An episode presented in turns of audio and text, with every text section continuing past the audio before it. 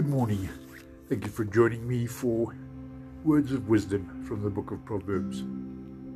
Today we turn to chapter 23 and I'm quoting verse 12 from the message.